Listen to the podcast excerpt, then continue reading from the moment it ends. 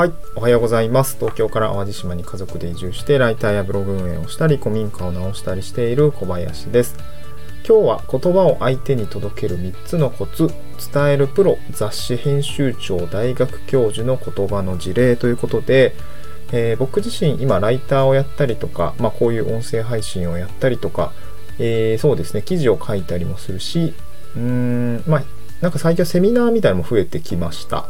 で、何かを届ける、相手に届ける、言葉で相手に届けるっていうこと、まあ、情報発信もそうだと思うんですけども、何かこう言葉だったり、まあ、伝えたいことだったり、伝えたいものだったりとか、まあ、そういうものがあった時に、どうやって相手に届ける、まあ、指していくっていうところ、おまあ、コツ、なんていうのか、そういうものの重要性って、えっと、すごく感じるようになってきました。うん例えばですけど、記事を書いている時とか、話を何か聞いている、ん？記事を読んでいる時とか、えー、何か話を聞いている時、まあ、特に話を聞いている時が多いですかね。えー、その時に、んなんかすごいビビッとくるような言葉だったりとか、うん、言い回しだったりとか、例えだったりとか、なんかそういうものが、なんかね、さらっとできるとめちゃくちゃかっこいいな、だったりとか、なるほど、みたいな、こう、うーん、なんていうかな、染み渡る感覚みたいなところがですね、すごくいいなと思っていて、僕は本当に最近、あの、そういう場面がですね、非常に、うん、敏感というか、こう、あこれすごいとか、なんかそういうような感じが立っていて、やっぱりこう話が上手い人だったりとか、伝え方が上手い人とかのものをすごくアンテナを立てて聞くようにしてるんですけども、やっぱり最近の出来事で、その自治体のあの事業をですね、僕も関係している事業のですね、シンポジウム、発表会みたいな、ディスカッションみたいな場があったんですけども、これにですね、外こと編集長の差出さんですね、が、あの、まあ、関係人口という言葉を作った差し出さんが登壇していたりとか、えー、っと、一教学習という、なんていうんですかね、まあ、概念というもの、これを提唱して研究されている石山先生ですね、法政大学の教授ですけれども、が登壇したりとか、あとは近畿大のあ僕のま知り合いというか、あのまあ、協力隊でつながっているのは野田先生だったりとか、まあ、そういうたくさんですね、あの まあ、なんもすごいチープな言葉で言ったらすごい頭のいい人 だったりとか、あの言葉を、まあ、指し手さんは本当に編集長として雑誌を、えー、編集されて、まあ、なんていうの、まあ、うん、お仕事としてされてるんで、その言葉ですよね。えー、こういったところのプロフェッショナルですし、まあ、あと大学教授はやっぱりこう学生さんだったりとか、研究もそうですけども、なんかお伝えていくっていうことがすごくまあ、お仕事になっているので、こういったところのこう言葉の言い回しだったりとか、本当に伝え方みたいなところでめちゃくちゃ勉強になるんですよね。で、今日はですね、そのシンポジウムの方で僕が話を聞いていて、あの、すごく刺さった言葉をですね、えー、なぜ刺さったのかみたいなところをちょっと自分でなんかメモしておきたくって、これなんか後でまた聞きたい、聞き聞き返したいなと思って、あのー、つらつらとお話をしたいなと思います。ちょっとね、中身的にはその関係人口とか、あのー、地域づくりみたいな話なので、うん、まあ、協力、なんていうのか、直接ね、興味がある内容じゃないかもしれないんですけども、まあ、ちょっと枝葉の部分ですよね。えー、こんな文脈で言った言葉は、こうこうこういうような面白みがあるなみたいなこう言葉をですね、自分で刺さったところ、ちょっと 次回というか解説をしたいなと思います。うんで、一応言葉を相手に届ける3つのコツということで、3つあるかなと思いました。で、1つ目は、まあ、みんなが知っているものに例えるっていうこと。で、2つ目が面白さですね。これは funny とかではなくて、 interesting の部分ですね。この、まあ、興味深いみたいな、まあ、そういう文脈がある言葉選びをされているっていうこと。これが2つ目ですね。で、3つ目はですね、何かというと、3つ目なんだっけ？えっ、ー、とね、ちょっと待ってね。台本消えちゃった。えっ、ー、と、あ、そうそう。えっと、3つ目がね、聡明さより分かりやすさということで、まあ、やっぱり分かりやすいということがとても重要である。届けるにあたってはとても重要であるっていうことが、あの、個人的にはすごくね、え実感をした、まあ、3、4時間の講演会だったんですけど、すごく良かったのでご紹介をしたいなと思います。うん。で、ど何をね、あの、お伝えしようかなと思うんですけども、あの、1つ目の、あの、みんなが知っているものに例える、まあ、比喩表現とかですよね。こういうのってあるのとないのじゃ全然解像度が違うと思うんですよ。あので、今回、ちょっと事例が今回少ない。これは、このやつは事例が少ないんですけど、あの、みんなが知っているものに例えるっていうことで、例えば、今回のシンポジウムで言うと、関係人口での地域づくり。うん。地域づくりを例えるって結構難しいんですけど、なんかね、うんまあ、大学生とかが連携をして、あの若い、若手の方が地域に入ってきて、いろいろこうやってくれると、地域の方は元気になったりとか、大学生は学びになったりとか、なんかそういうのがね、活動がやってるんですけど、まあ、これをですね、まあ、より良くするためにはどうしていこうかっていう、まあ、シンポジウムだったんですけど、あのー、どう例えようかな。えっとね、まあ、まずね、知っているものに例えるってことで、サザエさん軸の地域づくりとコナン君時空の地域づくりっていうね あの切り口があってこれどういうことかっていうとサザエさん時空ってあのどういうことかというとですねそのサザエさんってあの毎回毎回は違う話題だったりとか、まあ、エンタメの部分あるじゃないですか。今日はこんな話題とか、こんな話題とか。まあ、とはいえ、そのサザエさんの、なんていうかな、あの、時空っていうのは前には進んでないよねみたいな。特に何か単発単発で進展があるわけじゃない、まあ、これをですねサザエさん時空というふうに言います。で地域づくりにおいても大学生が毎回毎回ねあの毎年の毎年の変わるから地域に入っていった時にうんなんかその年はこの学生が地域とこうやった、えーこれやった、これやった。で、単発になっていくっていう様子をですね、えこのサザエさん時空というような言い方で、しっかりと、あの、捉えてらっしゃったんですね。これすごく分かりやすいなと思いました。で、一方で、あの、そういう大学と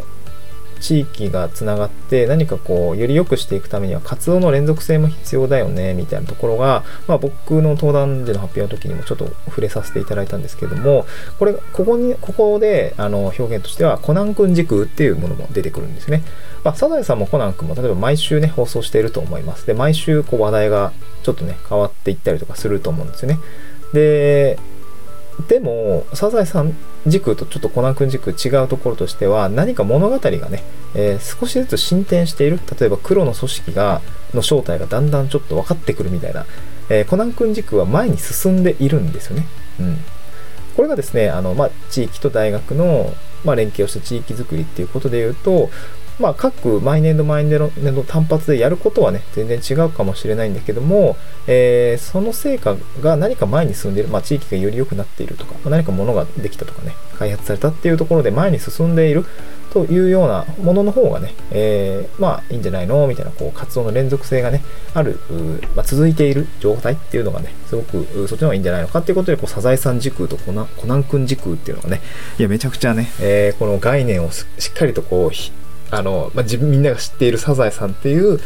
設定とコナン君っていう設定で例えていてめちゃくちゃ分かりやすって思ったんですね。これすごく響きました。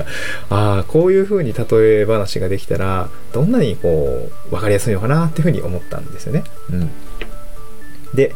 で、まあ、二つ目、その、聡明さより分かりやすさっていうとこ、まさにこの子の話でも、まあ、言うなら同じ話なんですけど、なので僕の内容とかって、うん、多分ちょっと分かりにくかったと思うんですよね。なんかね。うーん、ちょっと難しい言葉、なんかね、情緒的価値と、機能的価値の説明をしたりとか、うーん、整理としてはそれでもいいかもしれないんだけれども、なんかその、あ、その、ちょっと内容を説明するとね、えっと、大学生が地域に連携していってどういう、ね、地域づくりに成果があったのかみたいなねあの話発表をしていったんですけど、まあ、若手僕ももう32なんですけど大学生と一緒にねあのお仕事お仕事とかするとちょっと楽しくなるんですよね。なんか若手と 触れ合えるのってなんか若いだけですごいエネルギーが得られるというかマジ僕もおっさんだおっさんになったなと思うんですけどなんかそういうのってなんかめっちゃわかるなと思ってなんか後輩がね、えー、なんていうの、寄り添ってくれるとか、それももっとね、おじいちゃんとかになってきた、僕も孫がね、えー、またできたみたいな感覚になって、それだけでね、すごく、いいストレスというか、うん、刺激というか、にもらえると思うんですよ。だったら単純に嬉しいみたいなね。若い人から声をかけるってこんなに嬉しいんだみたいな、もうめっちゃおじさん目線ですけど、そういうのあって、いや、確かにあるな、みたいな。それって、何、どういうことかっていうと、まあ、情緒的価値だよね、みたいな。そこにそもそも価値があるよね、みたいな。ことをちょっと表現をしたんですけど、まあ、一方で情緒的価値の反対、まあ、対義語みたいなものって何かっていうと、機能的価値ですね。例えば大学生が来てくれて、一緒に何かこう、ロゴデザインを考えてくれた。で、そのロゴが残ったとか、まあその大学と、まあ、地域が連携していって、まあ何かこう、古民家をね、作った、あ古民家じゃない、古民家作っあの作り直したとかね、リノベしたっていう、まあ、残ったものを振り返ってみると、まあ、そうやって機能的価値だよね、みたいなところ、まあ、残ったものだったりことですよね。そういったものがあ価値としてはあるよね。まあ、これはまあよくある成果みたいなものだと思うんですけど、えー、目に見える価値ということで、機能的価値。で、目に見えない、まあ、あの情緒的な価値。まあ、これで2つで整理できるんじゃないかなっていうところをあ一応頑張って整理してまとめて 発表したんですけど、で多分、これコナン君時空だったり、サザエさん時空みたいな、うんもっとこう分かりやすい表現というのができたのかなというふうには思うんですよね。なんか例えた、例えられたらとか。まあ、だから聡明さ、なんか、なんかちょっとそれっぽいこと書いてるんだけども、伝えるっていう観点では、やっぱ聡明さより分かりやすさの方が重要なのかなというふうには感じました。うん。まあ、これは僕もまだまだだなっていうところは感じましたね。うん。で、これ最後3つ目なんですけど、面白さ、 interesting の文脈がある言葉選びですね。これはもう雑誌の編集長である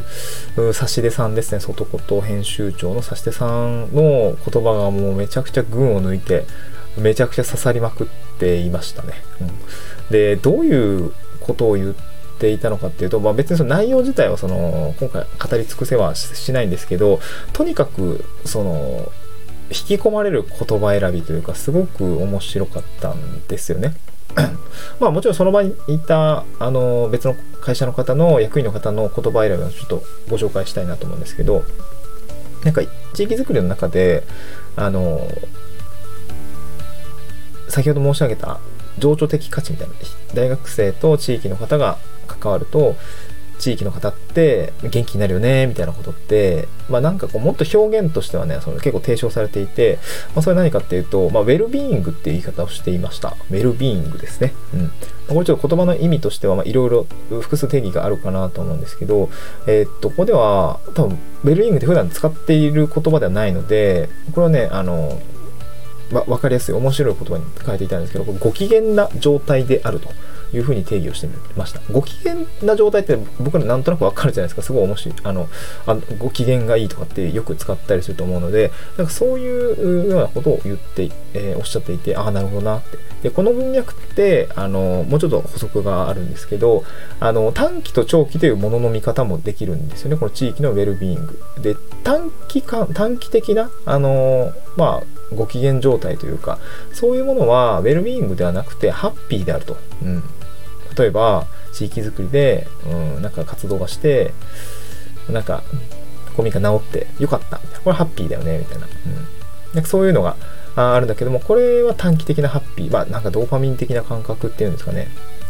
なんかそういうものであるかなと思うんですけど一方でウェルビーイングってもっとこうじわじわとだんだんとこう長期で良、えー、くなっていくものの方だから、まあ、まあ、ご機嫌な状態というのは、まあ、この長期目線で言っていうものにフォーカスをした方が、ああ、地域づくりとしてはいいよね、みたいなところで、ウェルビーイングの話がされていました。うん。い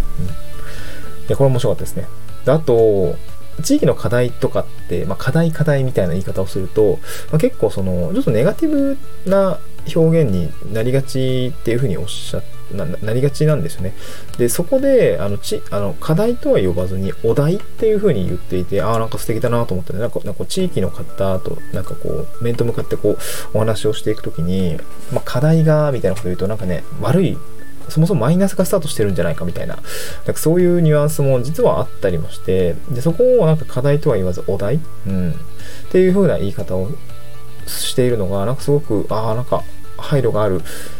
配慮があってなんか素敵なあ文脈だなと思って、そういうのがすごく刺さりました。うんうん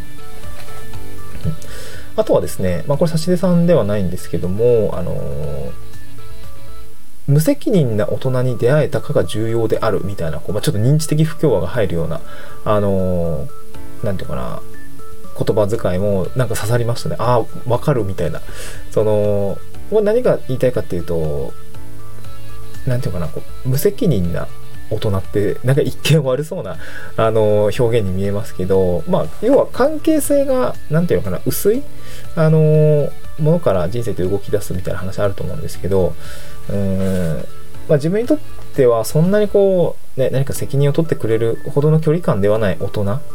まあ、いろんな大人に会った方が大あ大学時代ね。大学時代に会った方が、えー、っと人生はま幅が広がって、まあ、良くなっていくよみたいな、まあ、そういうとこが重要だよねってことをおっしゃっていていやめっちゃわかるっていうふうに思いました。などうやってこの人生きてんだろうみたいなあのなんていうの？大人って島に結構いっぱいいて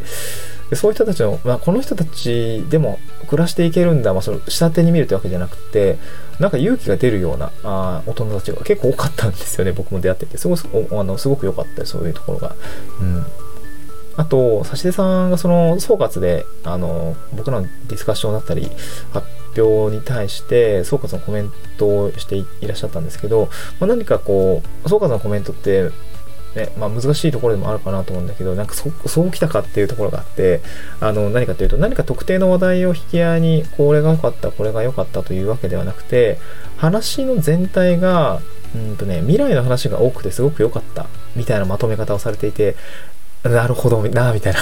なるほど。未来の話が多かった僕たちは未来のことを話すべきなんだっていうところの、まあ、あの、佐世さんのこう感覚というか表現が、いや、なんかめちゃくちゃ素敵だなと思って、僕もなんか今度、うん、コメントを求められた時に、いや、なんか未来の話が多かったってまた使いたいぐらいの めっちゃね、あの、枝葉の部分真似したいだけみたいなところもあるんですけど、未来の話が多かったっていうこう総括の仕方すごい素敵だなと思いましたね。うん。なんかいいよね、その、多分僕ら、本当にそういうことだったと思うんですけど、多分過去のこうこうこういう内容が問題だったとか、過去はこうだったとかっていうのは簡単だと思うし、あの、よくやりがちかなと思うんですよ、昔。まあ、なんか古きを知って新しい、ん？古きを知って新しきをなんちゃらだっけ？やべ、単語出てこない。もうこういう語彙力が足りないんですよね で、なんていうのかな。そう未来の話が多かった。僕たちは未来の話をすべきであってそういうことから、まあ、世の中変わっていくんだみたいなこうニュアンスで捉えたんですけどそこはすごく良くて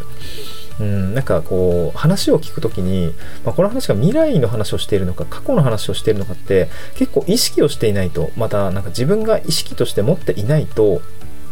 うん出てこないと思うんですよねこの見解とかこのものの捉え方っていうんですかねだからそういうなんていうかなまあ多分雑誌の編集長編集長としてまあね雑誌なんていうかなまあそのブラなんていうかなこう伝えるにあたって結構大事なことをもう明確に持たれていると思うんですよね。で、そういうのが僕にも、僕も欲しいなと思って、まあ、この観点、未来の話をしてるのか、過去の話をしてるのか、で、僕自身も未来の話未来に向かっているのか過去にあの過去のことをいつまでも見ているのか別に過去のことを見るのは悪いわけじゃないと思うんだけども比率的にはやっぱり未来の話変えていける未来の話をすべきだよねっていうところがなんかねこう僕自身も伝える発信だったりとかなんかそういうのがまあ、するにあたって仕事をしていくにあたってはすごく重要なのかなと思ったのでこの未来の話が多かったという伝え方表現というのは非常に interesting で面白かったなと思いました。うんあとね、あ、これもすごくあった。あの、遠くを見ずに近くのものを細めでめでる気持ちっていう表現方法がね、めちゃくちゃ良かったんですよね。これど、どういう文脈で出てきたかというと、あのー、まあ、市長の対談？市長もちょっとその登壇してて僕も見てたんですけど、あのー、まあ、地域って、なんていうかな、地域づくりしていると、他の地域ではこういうところがすごくいいよねとか、まあよく目につく。なんか自分のいる地域とか、まあ自分自身のことでもいいと思うんですけど、えー、自分には、これが、自分はこれができないとか、これができていないとか、あの人はこんなことができている、こんなスキルがあるとか。で、地域に置き換えたら、ああそこにはこんなものがあって、こんな観光地があって、えー、すごいきらびやかだよね、みたいなことを、まあよく言うと思うんですよ。あの、何か観光だったり地域づくりしようと思った時に。で、なんていうのかな。でも、そればっかりしていて、まあ、市長もね、おっしゃる通り、そればっかりしていても、別によくなく、あの、何か進展するわけでもなくって、うん、まあ、遠くを見すぎずに、その、なんていうかな、自分のこの故郷だったりとかを、好きなんだと。まあ、そういうことをしっかりと、あの、表現していった方がいいんじゃないのかなっていう形でこう街づくりを考えているんだみたいなこう確かそんなニュアンスだったかなと思うんですけどそれを捉えた時に指し手さんがその遠くを見ずに近くのものを細めでめでる気持ちというのが大事なんですよねっていうようなことをおっしゃっていて、いや、この表現方法ですよね。えー、遠くを見ずに近くのものを細めでめでるっていうとこのなんかこ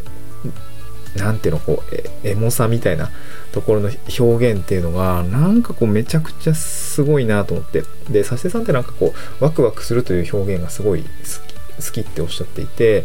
で僕はここが好きとかこの場所が好きとかっていうその好きみたいなことの表現も結構あの話の中ですごく多くってうーんなんかその本当にこう何ていうのかな表現しがたいんですけどうーん言葉遣いというか文脈の選び方というかそういうものの洗練されてる感がめちゃくちゃかっこいいなと思いました。もう、指出さん、初めてお会いしたんですけど、めちゃくちゃかっこいいなと思いましたね ああ、すごい素敵な方だなと思って。うん、なんかちょっと興味が、久々になんかこういうカリスマ的な人にあったというか、すごい良かったなと思い、すごい良かったでしたね、なんか。うん。まあ、なんか二次会で、懇親会で直接あの膝を突き合わせてお話しする機会もいただけたんですけど、その時もこう、すごく気さくにお話をしてくれて、うん、なんかすごいなと思いました。ちょっと外言の雑誌、えー、久しく読んでなかったんですけど、またなんか買おう、あ、もうこれから買おうかな。これからちょっと買いに行ってきます。はい。またちょっと読みたいなと思いました。はい。で、今日はそんなお話でしたね。うん。だから何個ぐらい78個事例としてはあのお出ししたんですけどなんかねすごくこう、まあ、これを通して何が言いたいかっていうと僕らライターライターだったりとか、まあ、情報発信をする、まあ、音声配信をするにあたってこの発信のうん言葉遣い、えー、だったりとか届け方みたいなところはもっとこう、まあ、すごく奥が深いとこではあるんだけどもなんかねうーんなんていうかな、まあ、ビジネス的な表現方法しか僕はあんまりこうアンテナが張られてなかったというか、うん。まあ、しっかりと反応する言葉だったりとかあセールスライティング的なところのちょっとこうトゲのあるキーワードまあちょっと煽りじゃないんだけどなんていうのかなこうちょっとこう、ちょっとしたピリッとしたストレスみたいなのがある、与えるような言葉については、まあアンテナがね、まあ SNS とかそういうの多いじゃないですか。だかそういうアンテナが立っていたんだけれども、全然違う世界、うん、まあ、雑誌だったりとか、媒体だったりとか、なんかそういう中で、うーん、まあその面白さのある文脈だったりとか、うーん、洗練されている文脈だったりとか、言葉遣いみたいなところって、いやなんか、全然触れてなかったなと思ってまさにこの教養が足りない語彙力が足りないみたいなとこだったなと思ってなんかそういうのはうんもっと勉強したいなと思いました。なんかね身につけられたらかっこいいなと思いました。あシンプルに。そういうなんか安直な考えですけどうんなんかもっと本読まないといけないなと思ったしそういう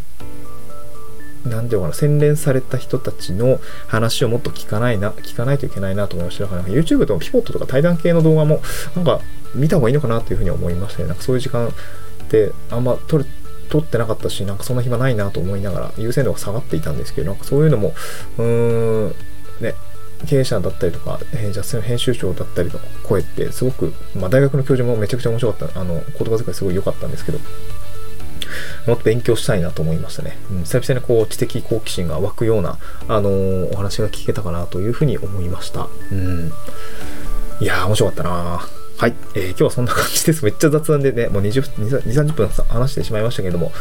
あ特に有益なことはありません。ありがとうございました。えっ、ー、と、今日はですね、あわ あの合わせて聞きたい関連放送ということで、あの、移住直後は草刈りや玄関周りを掃除しようというね 謎のあの関連放送を入れておきたいなと思います。これ、あの、実は外コミュニケーションの話をですしています。まあ、今日、あの、関係人口だったりとか、まあ、地域づくりの話をしていったんですけど、僕自身地域おこし協力隊として地域に入っていく、移住した後の人間関係づくりっていうところは結構大事にしてまあ、大事にしていかないとね、馴染めていけないので、まあ、そういったところでさ、解説しているこの、まあ、移住直後は草刈りや、えー、玄関周りを掃除しよう、ま、なぜそうした方がいいのか、みたいなところですね、解説しておりますので、えー、ま、もしよかったらですね、関連放送から聞いてみてください。はい、また次回の収録でお会いしましょう。バイバーイ。